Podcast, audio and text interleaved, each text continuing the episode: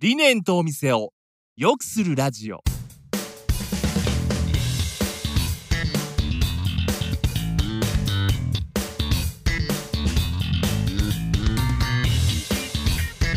理念とお店を良くするラジオは、理念合同会社代表の中島と栗原がお店を経営する皆さんと、そこに働くスタッフのこと、お客様のことなど、人に関するさまざまなお悩みを解決する情報や考え方について、皆様の質問を交えながらお伝えしていく番組です。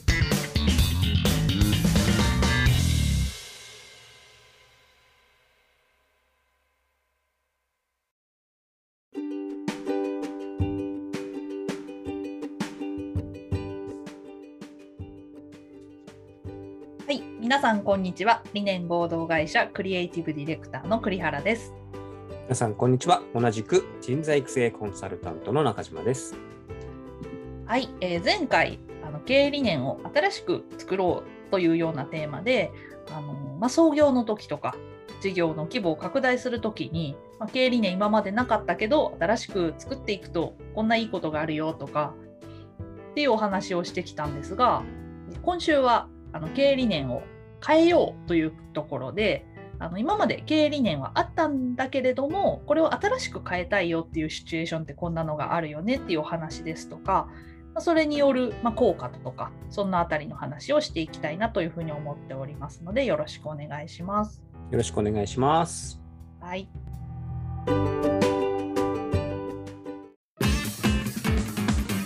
チェーン・オブ・エンパシーというわけで、経営理念を変えようというテーマなんですけれども、こんな要望とか希望が出てくる時っていう、シチュエーションいくつかね、主だったものがやっぱりあるんですけれども、その辺いかがでしょうか。そうですね、これでお話を聞くパターンとしては多いのは、やはり事業承継というかですね、はい、多いですね、特にそのね、2代目社長、やっぱり創業社長という方から引き継ぐときに、創業の方である程度大きくして2代目まで継げるぐらいにしてるっていうパターンですと、もうカリスマの的な社長だとか、長いこと一緒に働いてきた従業員の方がいるっていう中で、割と家族で息子さんとか娘さんが継ぐっていう場合だと、やはり従業員の方もベテランの方が多くて、自分よりも年上の方とかがいて、先代とやってきたっていう中で、従業員の方々もですね、少し不安に思っていたりですね、今度社長はどういうふうにやっていくのかなっていうふうに感じる方が多いんですよね。はい、でやっぱりそんな時には、自分としてはこういうふうにやっていきたいとか、その個人もそうですし、会社を自分はこういうふうにやっていきたいんだっていうところを、その就任をして、なるべく早いタイミングで従業員の皆さんにお伝えをするっていうことがですね、みんなの不安を払拭したりですね、こういうふうにやっていくんだっていうふうに、みんながやっぱその社長が変わったっていうことで、前の方が良かったなみたいな、少し後ろ向きな方がいるかもしれない中で、やっぱ前を向いてやっていくっていう中では、そういう切り替えとしてですね、ただ漠然と私こういうふうにやっていくんだじゃなく、こういう形でいきますっていう、経営理念として落とし込んでやっていくっていうことがすごく効果があるので、ここがこの経営理念を変える、もともとあった先代のものから、いいとこは残しつつもこうしていく形の経営理念ができるといいのかなっていうシチュエーションはありますよね。あと、2代目じゃないのかもしれないんですけど、やっぱりもともとその創業期にあった経営理念っていうのでやってきてるんだけれども、事業承継もして、で売上も徐々に下がってきていてっていう中での事業承継っていうので引き継ぐパターンっていうのもなんか見受けられるんですけど、そうするとただね、今までの理念に沿って同じようにやっていくだけでは、やっぱりこの下がってきてる売り上げっていうのを回復することって難しいと思うので、やっぱりこの変わってきたタイミングって、さっきも話が出てましたけど、周りの人の抵抗感だったりとか不安感っていうのはどうしても出てくるタイミングになるので、そこに向けて新しいことにちゃんと取り組んでいきますよっていう、そういう意思表明っていうのはとても大切になってくるのかなと思いますね。ですね。なので一つこの事業承継というタイミング、はい、経営理念を改めて、みんなに共有浸透していくっていうことが必要なパターンとしてはあります。はいはい、あとはその他のパターンで考えていくと、まあ、私よく言うんですけど、このまあ、その事業承継とか関係なくですね、額縁の中の経営理念っていう言い方をするんですけど、はい、これは何かっていうとですね、経営理念というもの自体はあって言葉文章にはなっているんだけれども、まあ、いわゆる事務所のこう額縁の中にこう入っていてですね、大層な形で飾られてはいるんだけれども、それがみんなが経営理念っていうのはあること自体は知ってるけど、何が書いてあるのか知らないとか、自分の仕事にどうこれが関わっているのかっていうのがわからないっていうパターン、これも結構達筆すぎる筆で書いてあって読める、イメージとしては達筆で四字熟語みたいなので書いてあるやつなんですけど、やっぱそれをですね、まあ、例えばね、もうずっと10年も20年ももしそのまま来ちゃってた場合に、急にじゃあこれやっていくよっていうのって、なかなかタイミングとして今更急になんでこれをみんなで仕事の中に取り入れていこうみたいなのをやるのっていうのは、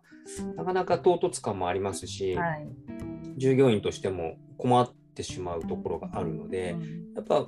その額縁の中の経営理念しかなくて、でも改めてこの経営理念っていうのを経営の中に入れていきたいって考えるときには、もう経営理念自体を新しくリニューアルする、そしてその新しい経営理念をみんなに共有して、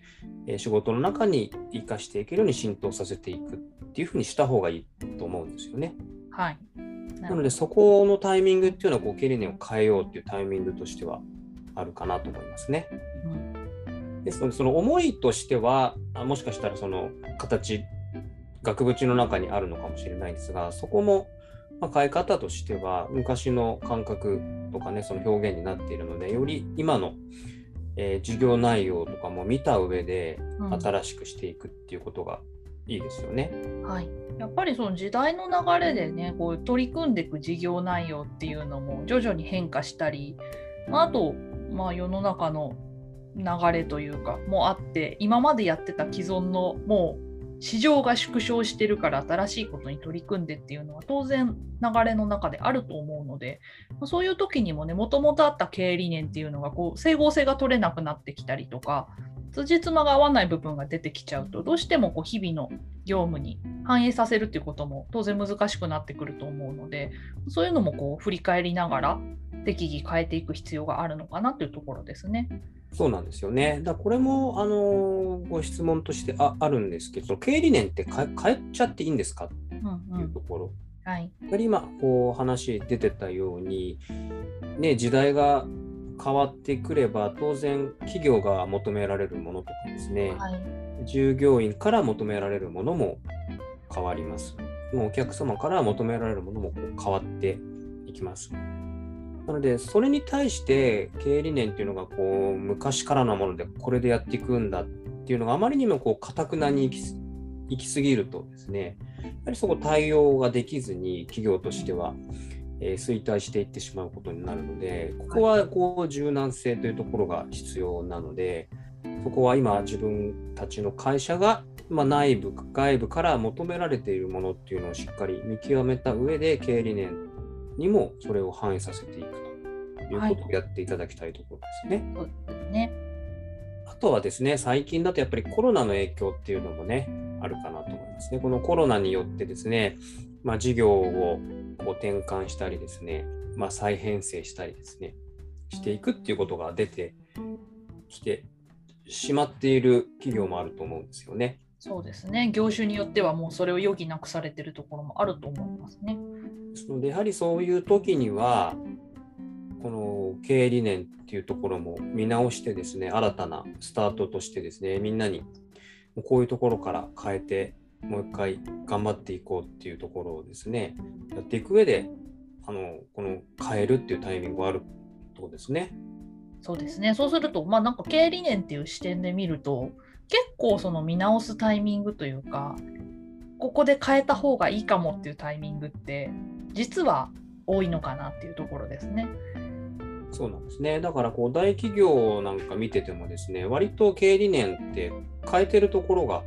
あるんですよね。そうですよね、うん、だから結構その経営理念っていうのは変えるっていうことをしちゃうと、なんかその企業としてこうなんかね、こうグラグラしていてこう不安定な風に見られてしまうっていうね、少し不安な考えもあるかもしれないんですが、むしろやはりそのね、変えるところは変えて、ただやっぱりその芯の部分を、なんだろうな、軸になる部分は変えずに、わかります。合わせていく、世の中の流れとかに合わせていく部分でね、変えていくっていうぐらいの柔軟性がないと、やはりこう生き残っていくことが難しい。まあ、コロナで分かったことですけど、やはりどんなことが起こるか分からないっていう中で、そこへの柔軟性、このスピード感を持って対応していくっていうこともですね、この、ね、経営理念を変えていくっていう中でも必要かなっていうふうに思いますね。なんかこう今までやってたことが間違ってるとかじゃなくって、こう今までやってきて培ったものっていうのをベースにまた新しいステージに行くっていう、なんかポジティブなニュアンスで捉えていただけるといいのかなと思いますね。そうですね。そういうふうに捉えてもらえると少し気も楽になるというか、負けとか逃げるみたいなイメージではなく、より前に進んでいくためにっていうマインドで変えていただけるといいんじゃないかなと思いますね。はい。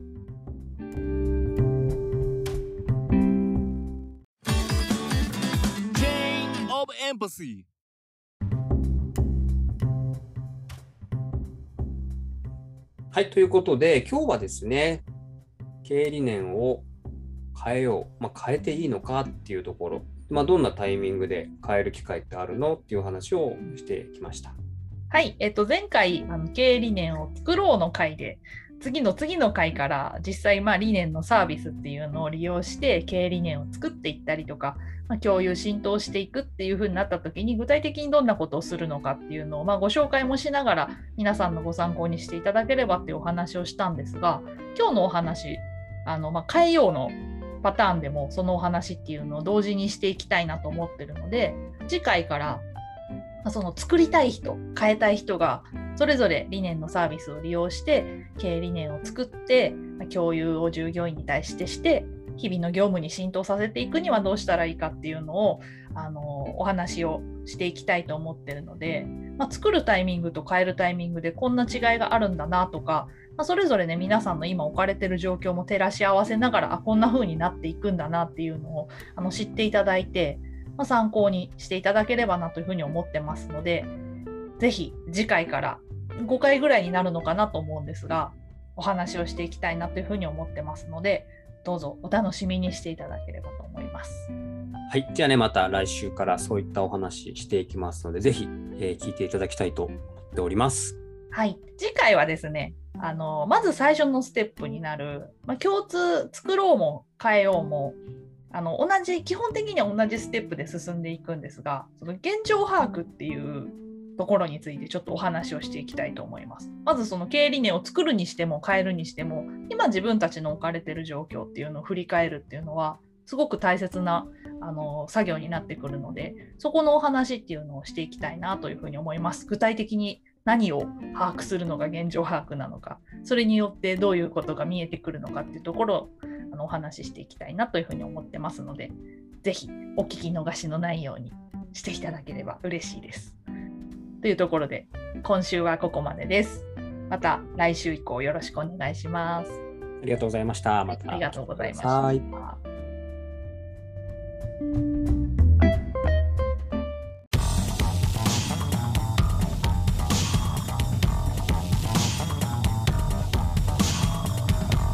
理念とお店を良くするラジオでは、リスナーの皆様からのお悩みを専用フォームから受け付けています。番組へのご意見ご感想もどしどしお寄せください。また Twitter、ノートでも情報発信していますので、こちらもぜひチェックしてみてください。詳しくは番組概要欄、当社ホームページをご覧ください。 Becoming a place where empathy brings them clients And where the customer's empathy is linked to them. 理念合同会社の提供でお送りしました。